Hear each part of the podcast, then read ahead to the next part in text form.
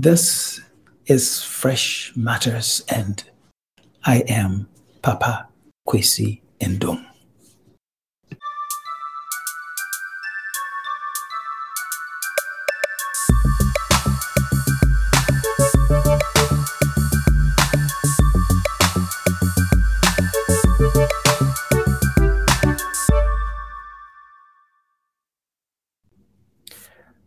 I I recently went out there. I wrote an open letter to the president, Nana Addo Dankwa Akufo-Addo. I made it public, and I did so with good reason. I wanted all Ghanaians to know that it is important for us to do something different, something important, something urgent, and maybe something very drastic in order for all of us to know that change must come. Not just incremental change, but that change, big change, huge change must come if we want something good, if we want something wonderful, if we want prosperity for many Ghanaians to happen. And I've gotten many, many, many reactions from all kinds of people citizens in Ghana, citizens in the UK, Europe, Asia, America, and so on and so forth from all over the world. They have said, yes, we agree. Change must come. Ghana must go beyond aid. But they're all asking, who is going to take the lead? Who is going to carry this flag? Who will be the one to spread the message in such a way that many, many, many people who can make things happen will not just pay attention, but will jump on the bandwagon for the change we all need to happen. So, today I want to get back to the same topic. And I'm saying again that I support the Ghana Beyond Aid agenda as, it's, as it is written.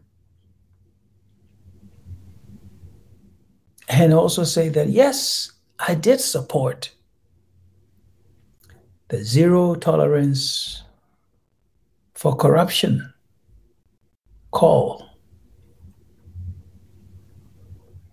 I, like other people, have repeated that the private sector is the engine of growth.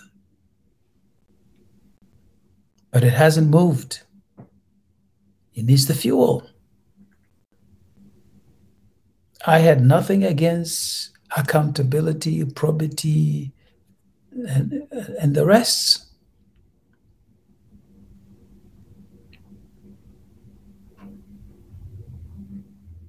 But we are where we are.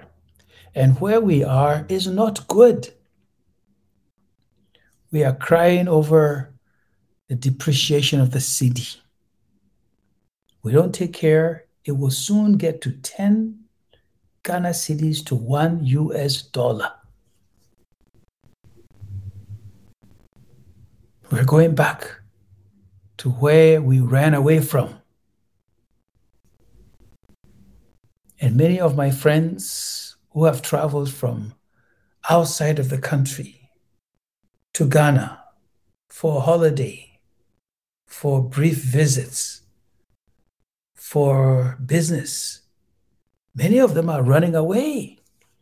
And they are saying, but your Ghana has become too expensive. We must listen. We must listen to all of them and do something different. So, yes, many people know that I have all manner of difficulties, all kinds of challenges in business. But I can't keep quiet. I cannot be silent. Not on this matter. On other things, I'm not talking. And I won't talk.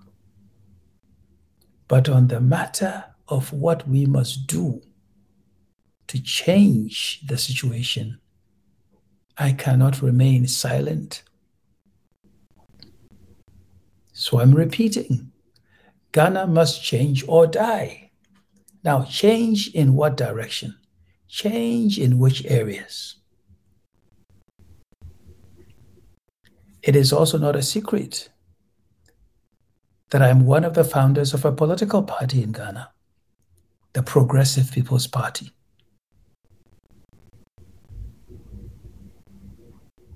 But this is not about politics. This is about development.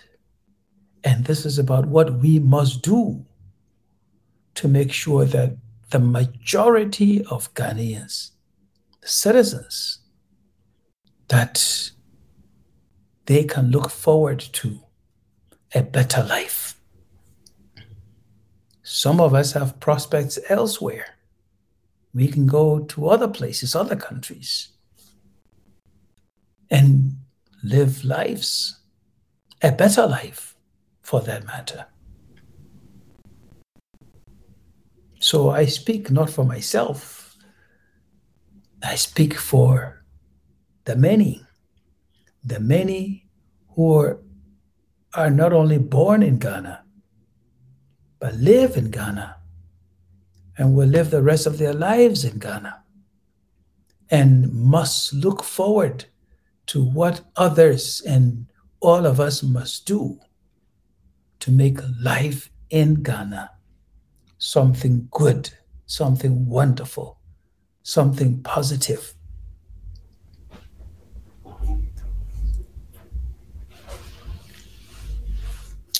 So we must get back to a certain agenda. And for me, there are a number of different critical aspects of this agenda. You cannot take them out of turn. Or you can't say, I will do one, but I will not do the other. I'll do two, but I will not do the others. So let me mention some of these, some of these matters or agenda items that must be taken care of together.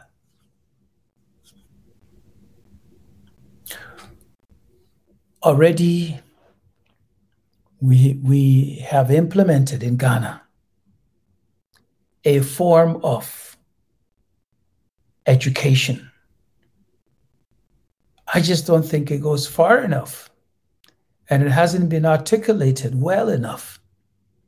And here I'm talking about the free SHS policy that has been implemented, which some people are calling for it to be reviewed. Let me tell you, my version of that is yes, I support free SHS, but it must go further than that. That we must start from kindergarten and say that every child born in Ghana must be entitled, must be given free, compulsory, continuous education from kindergarten all the way to the end of senior high school. That is a must. We're in the technology age. Now we're going beyond technology age. If your children don't have at least a high school education, well, the country, which is made up of those children, will continue to be behind but it must start from kindergarten all the way to the end of senior high school, and it must be compulsory. It must be compulsory. Boys, girls, all of them must go no matter where they come from in the country, no matter what religion Christian, Muslim, traditional, whoever. So that must happen. But you see, there's something that many people aren't talking about. When you say senior high school, a lot of people con- continue to talk about boarding schools. Well, boarding schools cost money. Somebody must find a place for the children to sleep. They must find food for them to eat. Someone must look after them 24 7. So that's not what I'm talking about. I believe, like some other people, that it is time that we get away from the idea that if you're not in a boarding school for senior high school, then the education is not good. Why can't somebody who is from Cape Coast, why can't someone who is from Cape Coast live with their parents in Cape Coast, sleep at home, and then get up in the morning and go to St. Augustine's? Or someone living in Cape Coast, go to Mfantsipim or Holy Child. Why? Why not? Why can't someone at the Edinaman High School live in Elmina and, and go to school every day, engage in extracurricular activities, and go back home and sleep? Why can't we do that? What's the problem with that? The Americans do it. Most Americans do not go to boarding schools. They live at home, they go to school, they come home. Those who decide to go to boarding schools know that it costs money. So they must find the money to go to those boarding schools most of whom are private schools. So, why should we, a country like Ghana, limit access only because we want people to go to boarding houses? Why? So, if there's going to be a review, well, let the, review come from that perspective. You want a child to go to boarding school, well, find money and pay for it or get a scholarship to pay for it. But that should not be seen as a right. Going to senior high school should be a right. And so we must build more so people can go to these day schools and we must make them good. It can happen. So that's one. That sort of change must happen. Number two, I have been talking and talking and talking about a national identification system. A national identification system that records everyone from the time they are born and gives them a number which stays with them until the day that they die from cradle to grave. So, my point is and I've been saying it again and again, over and over and over again. This unique identification number will solve many problems for us. Whether it's for a passport, a driver's license, a bank account, a loan, anything. And it is what should be used to register a person to go and vote automatically. Because if you have that card, that number from the day you are born, and you carry it along with you, you can't change it. If you don't have that number, that unique number, you can't do anything else. It will help us with taxation. It will help us to, to record any and everything. It will help reduce fraud in our system. And it can be used to get anything that you want in our system. It will make us a better, disciplined society. And if you're going to have a common identification number, it must come with technology. It's come with technology. That's why we must not play politics with it. This isn't anything that can become any one person's agenda. I've been talking about this for years and years and years. But others have been talking about it as well. But those with authority who have the means because they are in authority in government must make it happen. Some of us tried and did what we could, at least to move the agenda forward. Others must make it happen, and it must not become political football. Not in Ghana. We need it. We must change, we must use it, we must do it, or we die with it. We have talked all so many times about the powers of the presidency. This is not talking about Nana Akufo-Addo or anybody in particular. It is not Rawlings, it is not Mills, it is not Mahama, it is not Akufo-Addo, it is not about me or anybody else. This is about Ghana we must make sure that we give the president of the country just enough powers for him or her to be able to carry out the leadership responsibility. But we can't give him all the powers as we have done now.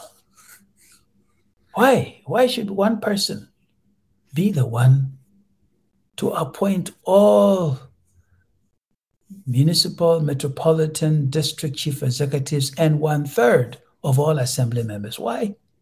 One person is a human being. We must change it or we die with it. Why should the presidency control the legislature? By controlling the legislature, they are also turning around and controlling the judiciary. Why should that happen? So nobody can talk, nobody can speak, no one can move, nobody can think, no one should disagree, no one can do anything different. Should, should if the president is a Muslim and belongs to PPP and is an Ashanti, should everyone be a Muslim be an Ashanti, belong to a PPP? Absolutely not. There must be room to disagree. That's human. So the powers of a president it must be diluted from what it is today. So a person appointed as president by the president who who is already a member of parliament cannot continue to be a member of parliament if he or she is appointed to be a minister of state. He should belong to the executive. Let's separate the executive from the judiciary. Let's make that change happen. So I'm I don't want to overburden this matter. So I'm going to stop there and just bring up one more item. That one more item has to do with indigenous businesses. Some people, when you talk about businesses, just say, ah, that's somebody's private benefit. No, it is the businesses that provide jobs. It's not government, it's the businesses. But indigenous businesses can sprout up all over the country, and they are the ones who must provide the jobs. So they must be protected. They must be helped, supported to grow. That is why we must have an indigenous financial sector controlled by indigenous Ghanaian people because their money stays they have friends, they have relatives in Ghana. They will support them. They will create jobs. They are the ones we must we must deal with and promote. So it is important. It is really, really important that we are bold, bold. Because if you say, um, let's stop the importation of rice, someone is interested in importing the rice. But you import that rice, you create jobs somewhere else in another country. When we can grow the rice in Ghana. So let's stop the importation of certain specific items. Why must we import chocolate? Why must we import condensed or ideal milk when um, there are factories in Ghana that produce some of these items? Why import tomato pastes? Why? Why import soft drinks when there are companies in Ghana who can create jobs? Why import cooking oil when there are companies, factories in Ghana that, that are doing so and trying in difficult circumstances? Why import certain drugs when there are pharmaceutical companies in Ghana who can do those things? So let's not politicize this. Let's not say, oh, it is somebody's pocket we are going to make heavy. It is all of our pockets that must be made heavy by creating jobs, by supporting our own. So let's make this change happen. We don't make it happen, or we, we talk about the temporary uh, difficulties or challenges that we will create by changing. If we if we are afraid of the problems that can come with change, change will not come. Ghana must change, or it dies.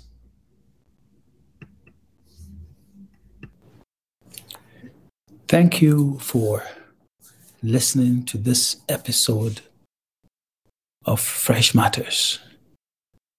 You can listen to all the other episodes wherever you get your podcasts. God bless you. This has been Fresh Matters, and I am Papa Kwesi Nduom.